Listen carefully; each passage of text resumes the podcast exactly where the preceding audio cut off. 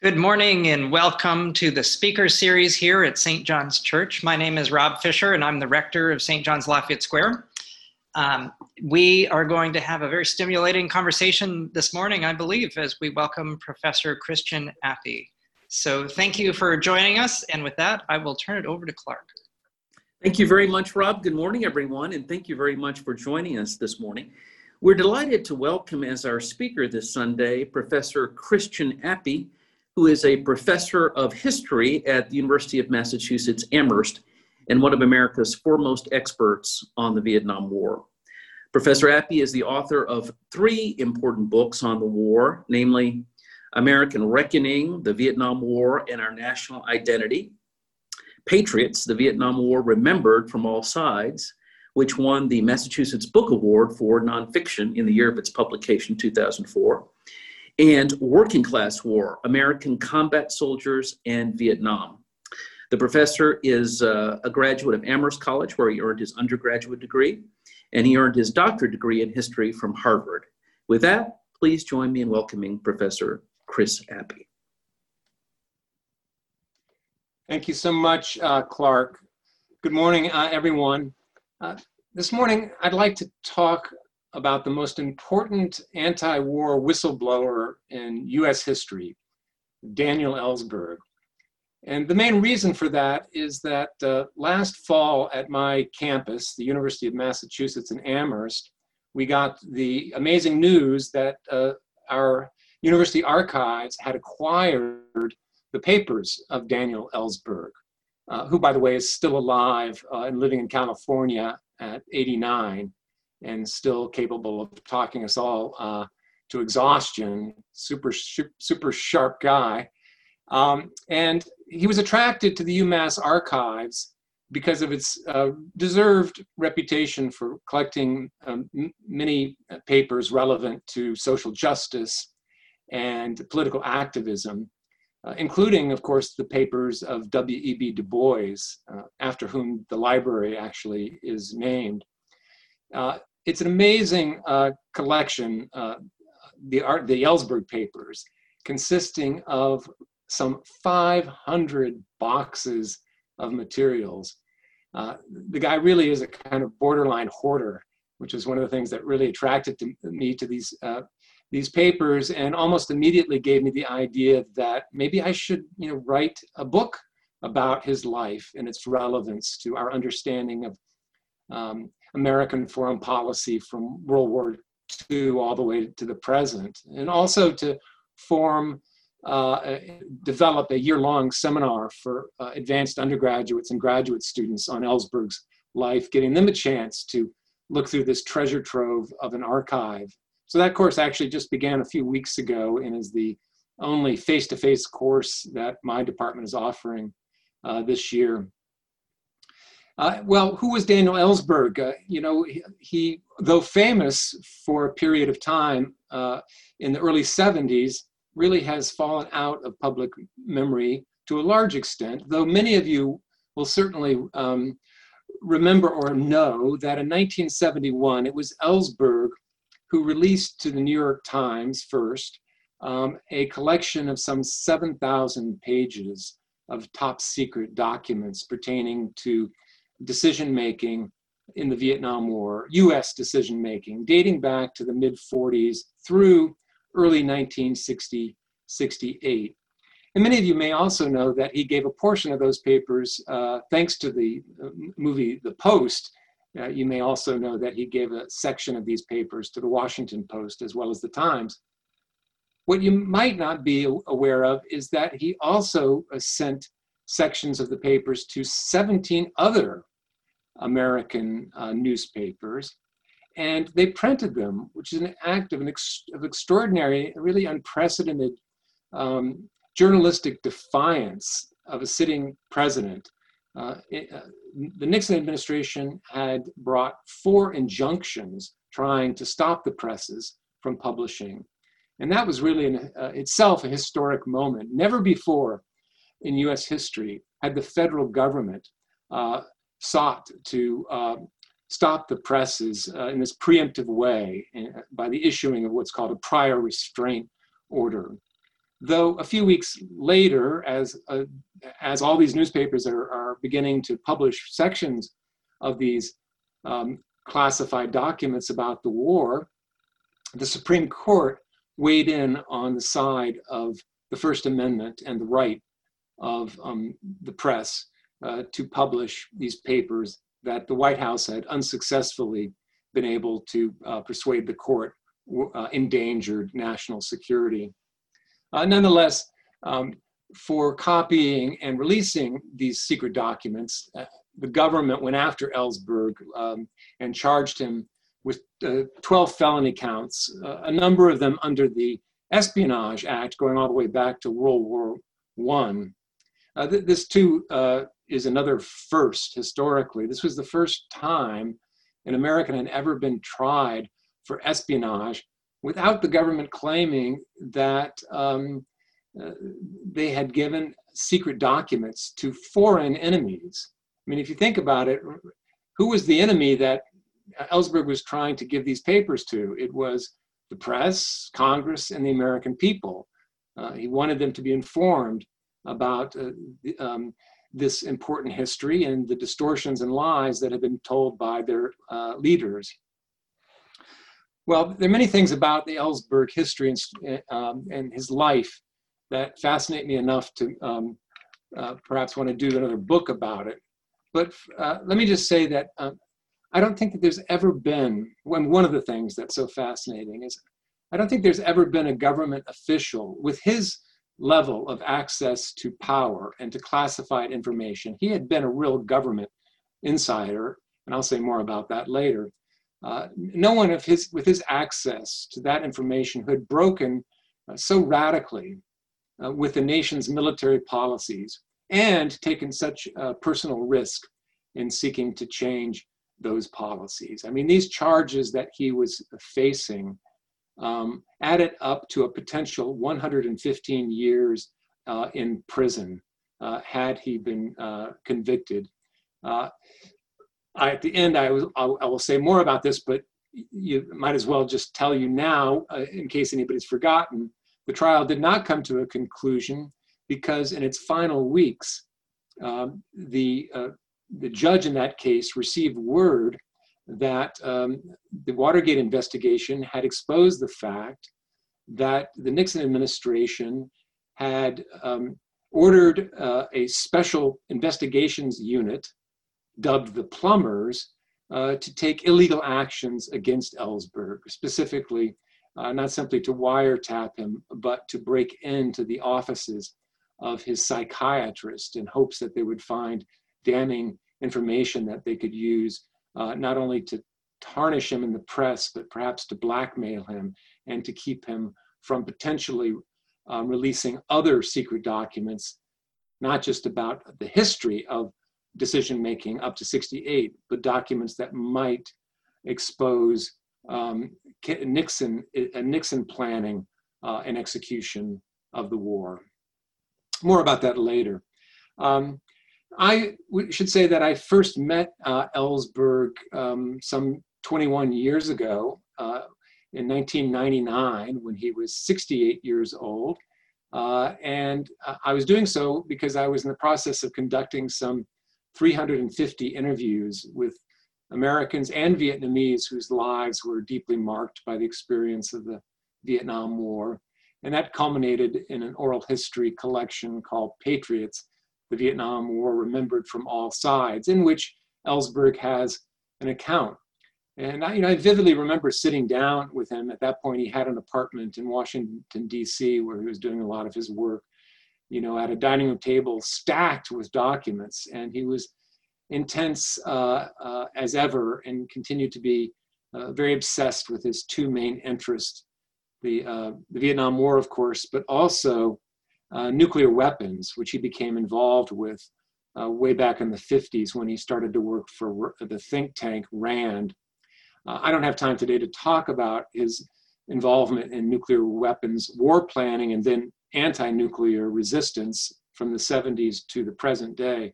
But it's a crucial part of his life and one that uh, fascinates me uh, equally. But on that first meeting, when I interviewed him, one of the things that he said that was most striking to me was, um, was simply this.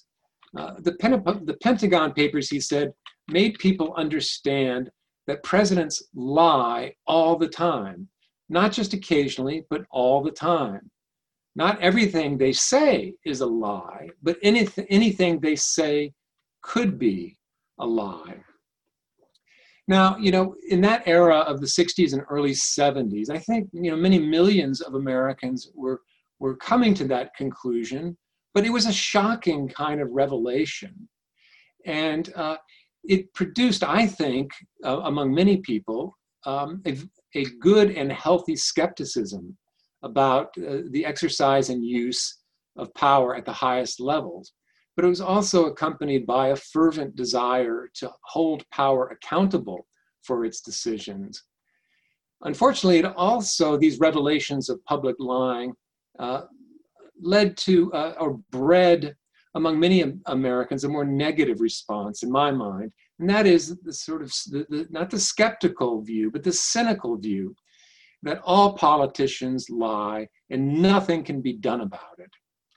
So, uh, which I disagree with. I think we need to continue to hold people accountable. And today we still face that cynicism, and, and actually something at least, or maybe even more troubling, and that is that uh, the widespread distrust in reality based evidence of all kinds.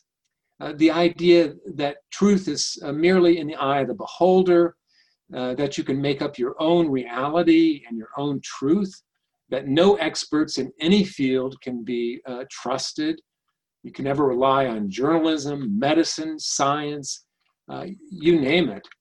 And the, the, the, the um, the loss uh, of trust has uh, obviously increased in recent years, but I would argue that it has been long uh, eroding, really since uh, Watergate, you could say. But just to take a more recent example, in 2004, just a year after the US invasion of Iraq, one of uh, President George Bush's advisors, Karl Rove, uh, was talking to and ridiculing a journalist uh, who he said was part of the so-called reality-based community. And Karl uh, Rove went on to say, we're an empire now, and when we act, we create our own reality. Now, that, that view, uh, in my mind, is just patently imperious and fundamentally anti-democratic and it uh, should be uh, challenged and, and not just taken as uh, inevitable. So, you know, I have been in recent months, I have to say, despite the, the gloomy uh, life we're living under this pandemic and the economic crisis and other matters, I have been heartened by the upwelling of nonviolent activism in the wake of the George Floyd uh, murder, and I, and I support it.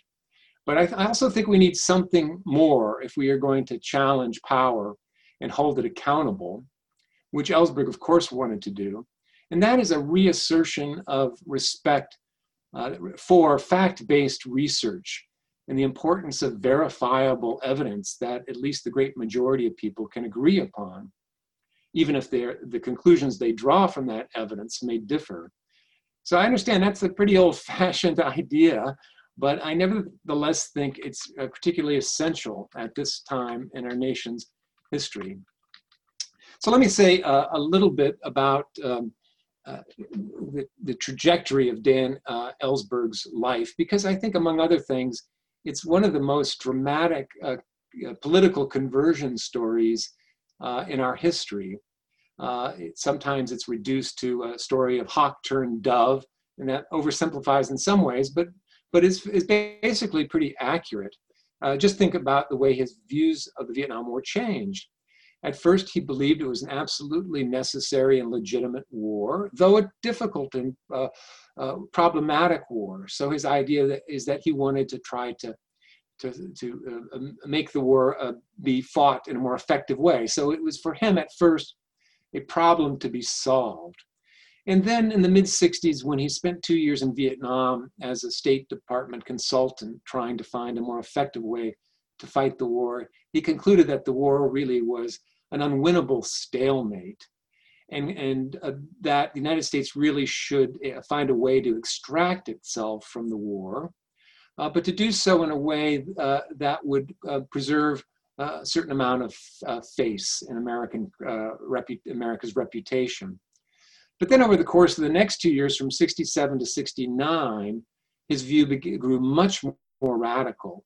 And his view of it went from being a problem to be solved, a stalemate to be exited, to a crime a crime, he believed, that should be exposed and, uh, and ended, and ended as soon as possible.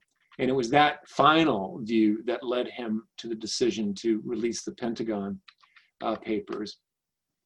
What also interests me about the story of Ellsberg is not simply uh, the uh, focus on his own conversion, but to try to connect it to what I regard as a much larger political conversion that involved millions of Americans, not all, of course, but certainly millions of, of Americans uh, went from initially supporting the war from, um, to turning uh, against it. And more than that, I would argue and have argued in a, my most recent book called American Reckoning, uh, that it led to the undermining, the, quite a profound undermining of what had once been a very broad faith in American exceptionalism this idea that the United States uh, is, at least in foreign affairs, is a unique uh, uh, and, and invincible force for good in, in, the, in the world.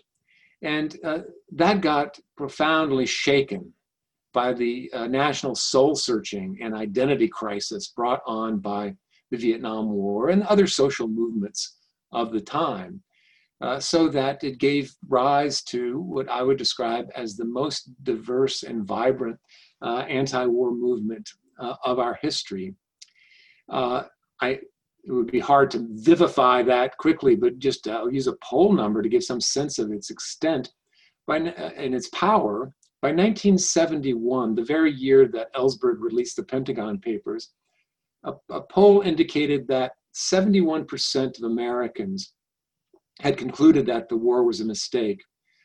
But even more impressive to me is that same poll showed that 58%, a full majority, had concluded that uh, the American war in Vietnam was immoral.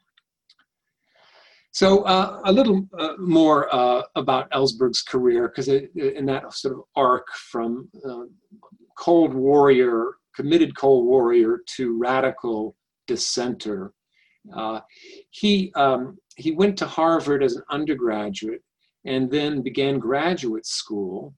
And in 1954, he did an unusual thing. He had already completed his uh, comprehensive exams for a PhD, not yet the thesis, but the exams, and then uh, uh, briefly turned down a, an opportunity to spend three years as a Harvard Fellow, where you basically get to do whatever you want to do for three years. And he enlisted in the Marines albeit in the aftermath of Korea, but still a serious uh, step. Uh, one little interesting anecdote he told me in that first interview is that when he was uh, doing a tour in the Mediterranean with the Sixth Fleet, uh, he was on shore leave once in Italy and at a restaurant. And who should he see at another table but John Wayne, the famous Hollywood uh, actor.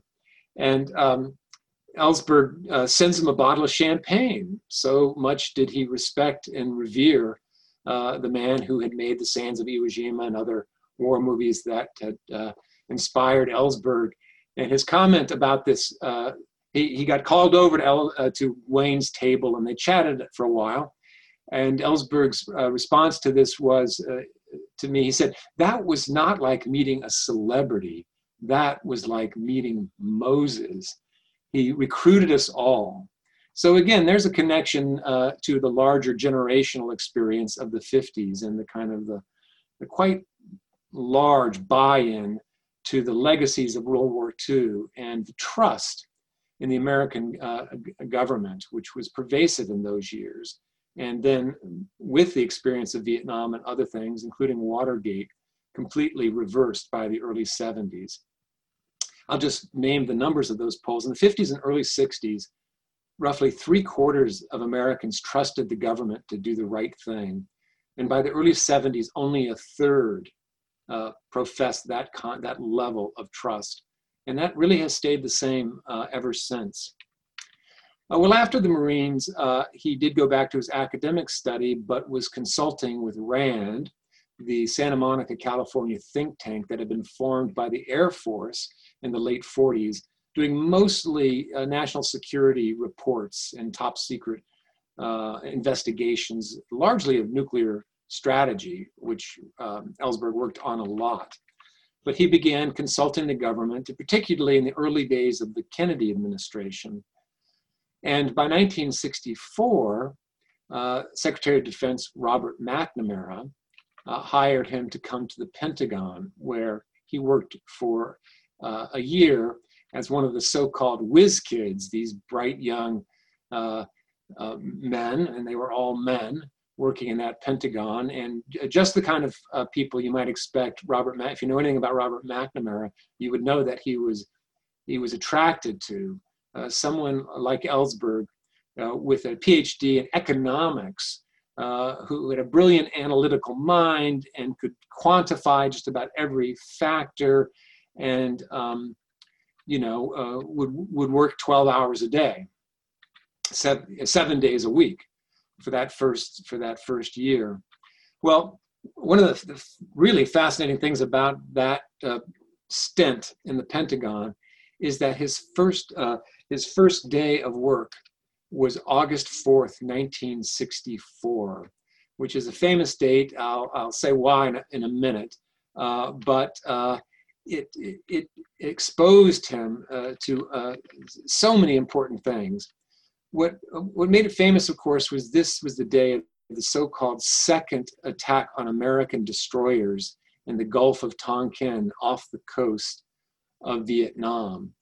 And uh, Ellsberg is watching the cables, uh, the flash cables. In those days, there was no real uh, real-time communication with a place that far flung, but there was a, at least a half an hour delay, and that was the fastest communication you could get. But he was getting one after another of these cables.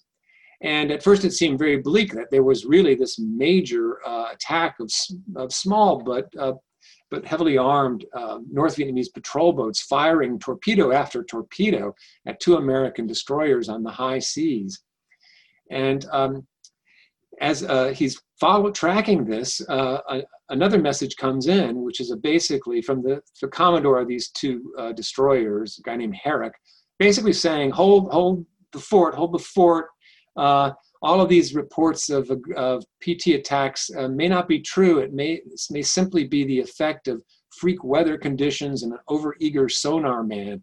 Uh, you know, request a, delay to, so we can investigate what was happening.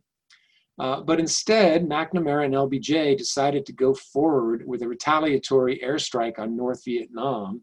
And that very night, gave, gave LBJ gave a public speech in which he claimed that the evidence of an act of aggression against the United States was unequivocal and that it was unprovoked.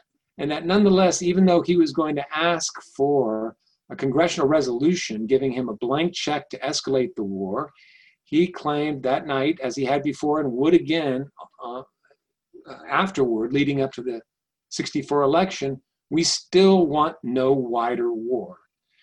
So, there on his first day in the Pentagon, Ellsberg was exposed to and understood that the government was telling three fundamental lies. There wasn't unequivocal evidence of an attack on the United States, it was very equivocal.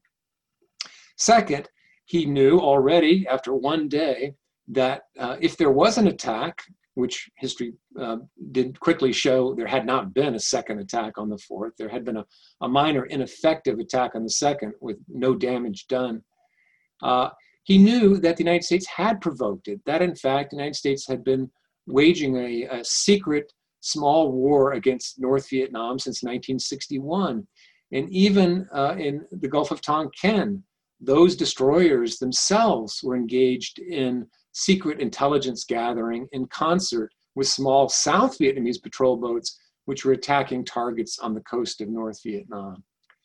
He also knew that the pledge that, uh, uh, that the president wanted no wider war was itself uh, a lie, because he, he knew on his first day that all kinds of planning for further escalations had been underway since the previous spring and would continue throughout the fall, even though uh, the president would continue to campaign, claiming time after time that uh, he wasn't going to send American boys 10,000 miles away to fight a war that should be fought by Vietnamese uh, boys.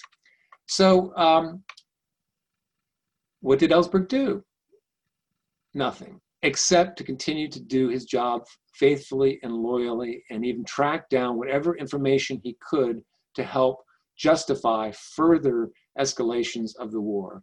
And so Ellsberg conclude, concluded by 1971, uh, and for the rest of his life, that his biggest regret uh, was that he didn't in 1964 turn over to the American public the kind of information he got on his first day at work uh, to expose the falsehoods that were being used uh, to promote uh, this war. So I'm going to uh, jump ahead because I don't have too much time left, but to say a bit about his radicalization. Why did he finally get to the point where he thought the war was a crime and decide to turn over the papers? A couple of just two quick things. The first was part of it was just a, a very intense intellectual uh, engagement with the Pentagon Papers themselves, which he had actually helped.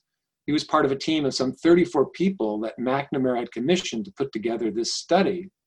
Uh, so he had uh, access to the full 7,000 pages of documents, and but he was probably one of only about three people who actually read them, every one of them, intensely and studied them and he was really shocked that going all the way back to the 40s, one president after another, Democrat and Republican alike, Truman, Eisenhower, Kennedy, Johnson, had all told major lies about the nature of the war, that we hadn't been anti colonial, that we had supported the French reconquest and colonial uh, war in Vietnam, that we hadn't been on the side of democracy, that we had sabotaged planned for elections in 1956 that undoubtedly would have re- elected Ho Chi Minh to uh, take uh, uh, to uh, govern all of a reunited Vietnam.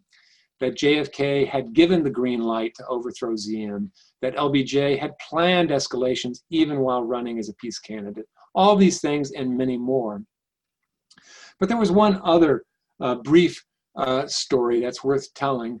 In 69, he attended a conference of the War Resisters League and heard a young American draft resister named Randy Kehler explain to the audience, including Ellsberg, why he had decided to confront the government directly and to face the consequences, which he did. He spent two years in prison for resisting the draft, as did thousands of other Americans. And Ellsberg at that point was starting to meet a whole different kind of cast of characters, not government uh, officials, not Rand analysts, but you know, devout uh, Gandhians and anti-war activists.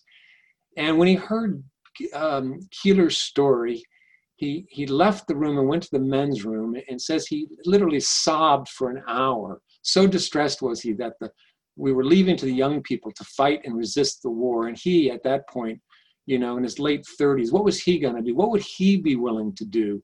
To try to resist the war if he were willing to accept prison the way that Kehler was. And that was really the decisive moment in leading him to decide to turn over uh, these papers, uh, which he first tried to do um, by giving them to anti war senators and congresspeople, thinking that these people could put the, um, put the uh, Pentagon Papers into the public record uh, and that that would be the best uh, way to get the papers out. But even people like McGovern and Fulbright refused to do it for their own political reasons, and that's all story. But basically, because they they didn't want to be tainted with um, the criticism that might come for making public classified uh, documents. Now, Nixon, of course, goes after him, and that too is a fascinating history, and maybe some of you will want to ask about that. At first, he wasn't sure that it was such a big deal because, after all, the Pentagon Papers only went up to 1968, so it didn't really, it wasn't really about Nixon, and in fact, it made his Democratic predecessors look pretty bad. But his national security advisor, Kissinger, said, "Whoa, Ellsberg might actually have papers about us that he will release. He didn't actually, but he knew a lot. And uh, uh Kissinger said, listen, Mr. President, Daniel Ellsberg is, quote, the most dangerous man in America. He must be stopped at all cost.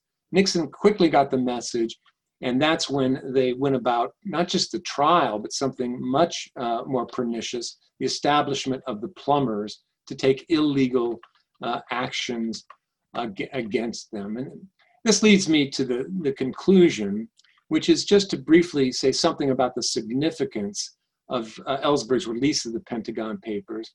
And part, of course, it did confirm for many Americans that the war was not just a mistake, but fundamentally wrong and based on lies. But what is not as well known is that it actually provoked this Nixon overreaction, which led directly to Watergate. It should be considered one of the first crimes of Watergate, and perhaps more important than the break in of Watergate and Democratic headquarters. Because after all, to this day, Nixon has not yet been directly connected to the ordering of that break in of the Watergate. Of course, he was connected to the paying of hush money to try to cover it up. So that itself might have brought him down. But um, the hush money itself, by the way, was paid to the plumbers first and foremost to keep them from saying anything about the crime that Nixon was directly connected to. And on the record of ordering, which is uh, having the plumbers do anything to get, illegal or legal, to get Daniel Ellsberg. So, in some sense, the whole Ellsberg story leads directly to the downfall of Nixon, which is uh, really important because it does uh, the resignation, the forced resignation of Nixon really does effectively end the war. You could say, yes, it ended with the Paris Peace Accords, but those accords quickly unraveled, and Nixon was thinking seriously about renewing the bombing of Vietnam. But so discredited was he by Watergate that by uh, summer of 73, Congress voted to cut off all funds for ongoing bombing in Indochina. So it did effectively bring an end to the war. So I'll close just by um, ending on the kind of uh, what was then might be considered a kind of happy ending, which are the final words of Ellsberg's own memoir, worth reading, a book called Secrets, where he says, with Nixon's resignation, we came back to being a democratic republic, not an elected monarchy, a government under law, the Congress, the courts, and the press functioning to curtail executive abuses as our Constitution envisioned. Moreover, for the first time in this or any other country, the legislature was casting its whole vote against an ongoing presidential war. Congress was stopping the bombing, and the war was going to end. Thank you very much. Thank you so much, Professor. What a fascinating window what you've just said gives us into the Vietnam War. So this prompts a number of questions, as you might imagine, from parishioners. One of them is that one could argue, and many have argued, as you well know, that the United States won the war militarily, which you would expect of the superpower that we are and were. But we lost it politically because we didn't understand the history, the culture, the language, uh, of Vietnam. Would you agree with that, and would you elaborate on that? How was it possible? Yeah, I that think the best and the brightest it, did this. I think that puts it well. When I talk to people um, who who make the claim that we we we did or certainly could have won the war militarily, I agree with part of that answer and say yes, a, a major military power like ours, if it chose to, could probably still be in Vietnam, and and and. Uh, holding something we would call uh, South Vietnam. But military dominance is not the same thing as political legitimacy. And although we might have maintained a sort of form of political occupation, that doesn't mean that we would ever have achieved the stated objective, which was, of course, to um, help build and bolster a government in South Vietnam that had the broad support of its own people and, th- and thus could stand on its own without an ongoing and massive American occupation. So, in that sense, yes, the war was all about um, politics. And the truth is, while uh, I have, and one could uh, make a very strong case uh, against the communist victors in Vietnam, um, they succeeded in gaining much more fervent uh, support um, uh, in the South as well as the North. And that's one of the things that actually Ellsberg began to realize early on when he, when he arrived in Vietnam in 1965 that the, the, the, the, government of South Vietnam just did not have broad support and that the South Vietnamese military uh, did not fight with nearly the fervency or effectiveness uh, of, their, uh, of their opponents. You mentioned this in passing, but the degree, and of course you wrote a whole book about it, working class war. Can you comment on the the fact that the war really was fought by the working class, and now, of course, we have an all volunteer army, and how different that was from Korea and World War II and all the wars, I think, in American history that preceded it. Well, the uh, in the late 40s, we did create the first permanent peacetime draft system, and even at the time of Korea, it was class biased in every possible way, giving advantage to the the, the wealthier and the, uh, the, the better connected. Um, and that was certainly true in uh, Vietnam, where there are all kinds of deferments and exemptions that uh, college and graduate school students could gain, and even ones that you would think wouldn't wouldn't necessarily advantage the well-connected, like physical exemptions, worked uh, differently from how you might expect. Um, you would think that uh, the more disadvantaged Americans um, would have poorer health and, and more physical uh, problems that would keep them from military service. But in practice, the way that the induction physicals worked is that as quotas, draft quotas went up, it became kind of just a rubber stamping of one person after another who didn't have, lacked a very key document, a personal, a letter from a personal doctor testifying to a history of high blood pressure or chronic asthma or any number of other things that could, or let bone spurs to use a uh, more uh, a current example. Um, that worked. In fact, at some uh, uh, induction centers, they would just say, okay, who's got a letter from your doctor? You line up over here, everybody else go over here. Um, so yeah, it was a, it really was um, a working class war and they they did try to reform it a bit with the lottery, but by then it was sort of too late. There were still de- student deferments until 71. And the all volunteer force, I have to say, although they've uh, uh, offered a lot of more ind- inducements, monetary and otherwise, to try to b- build up vo- uh, volunteer force, I would still say uh, it has continued to be a class skewed uh, military. And it often is a form of what I would call economic conscription. Not a draft, but the, the economic pressures are often foremost. Just briefly, could you talk a little bit about Bob McNamara? We were talking about him before we began, and you said as early as 1965, six, 65, six or late 65 at the latest, yeah. Yeah, he, and could you talk a little bit about that? And yeah, the thing about McNamara that uh, is is fascinating, but also galling, is that he, um, although he um, he did in early 65, 65 strongly encourage Johnson to introduce the first full official combat units into Vietnam and to initiate the systematic bombing of North as well as South Vietnam. He privately, very quickly developed doubts that the war could be um, achieve its objectives militarily. But he kept those to himself and continued for the next couple of years to po- strongly advocate uh, escalation. One brief anecdote, actually, that uh, Ellsberg tells, which is so telling. In 1966, McNamara went on his, one of his many short fact finding uh, missions to South Vietnam.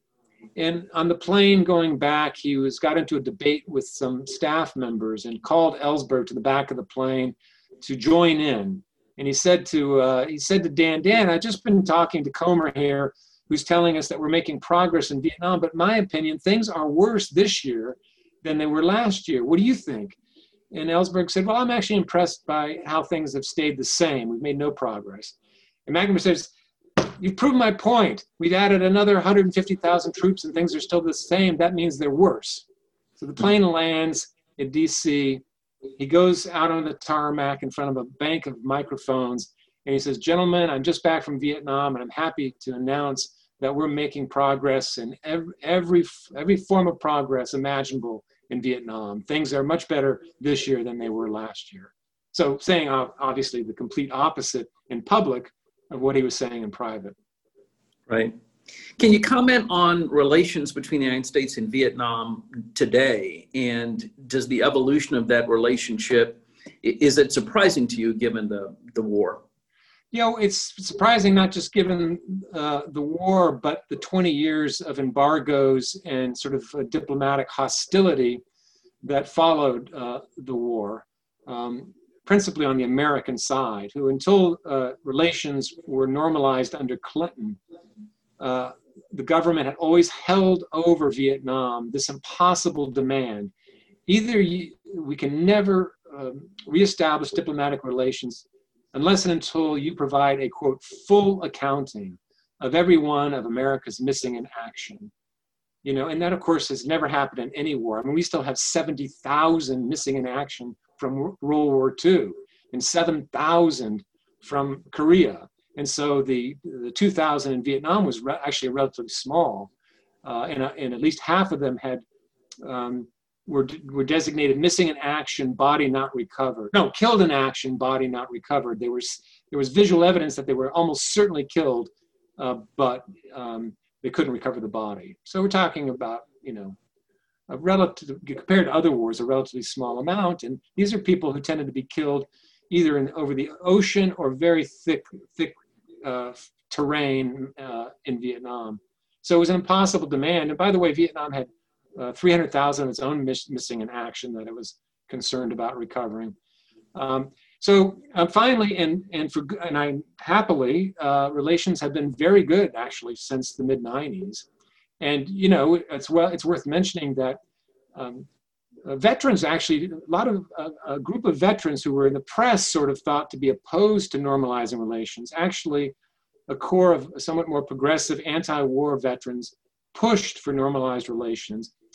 Uh, with, uh, interestingly enough, a lot of corporate support. Corporations were very eager to do business in Vietnam. They, if you go back and read the business press in the mid 70s, uh, they referred to Vietnam as the new Asian tiger to be, you know, profited from and now we do billions. I, last time I looked, something like fifty billion dollars of business with Vietnam. Um, so yeah, relations are strong, and they they do. Um, they are concerned about China, relationships with China, which is their great historic enemy. Uh, remember that Vietnam was dominated by China for um, more than a thousand years, you know, way back two millennia is one, one of the reasons why st- students of Vietnam would, would, were skeptical of this claim made often in the 60s, particularly the early 60s, that North Vietnam was a pawn of China. Now, yes, they did get substantial support, but it was always a kind of wary relationship because they didn't they didn't want China to step back in at any point and dominate. And they, Professor, they, go ahead. Please, please go ahead. No, no, that's fine. We have limited time. That's enough. Yeah. well, thank you so much for being with us today. What a fascinating discussion of a war that continues to loom large uh, in American uh, culture and memory today. Thank you so much, Professor. It's been a pleasure. Thank you all for attending. And everyone, please join us next Sunday when our speaker will be Professor Elaine Pagels, a professor of religion at Princeton University, and the title of her talk will focus on her book, Why Religion. Thank you very much.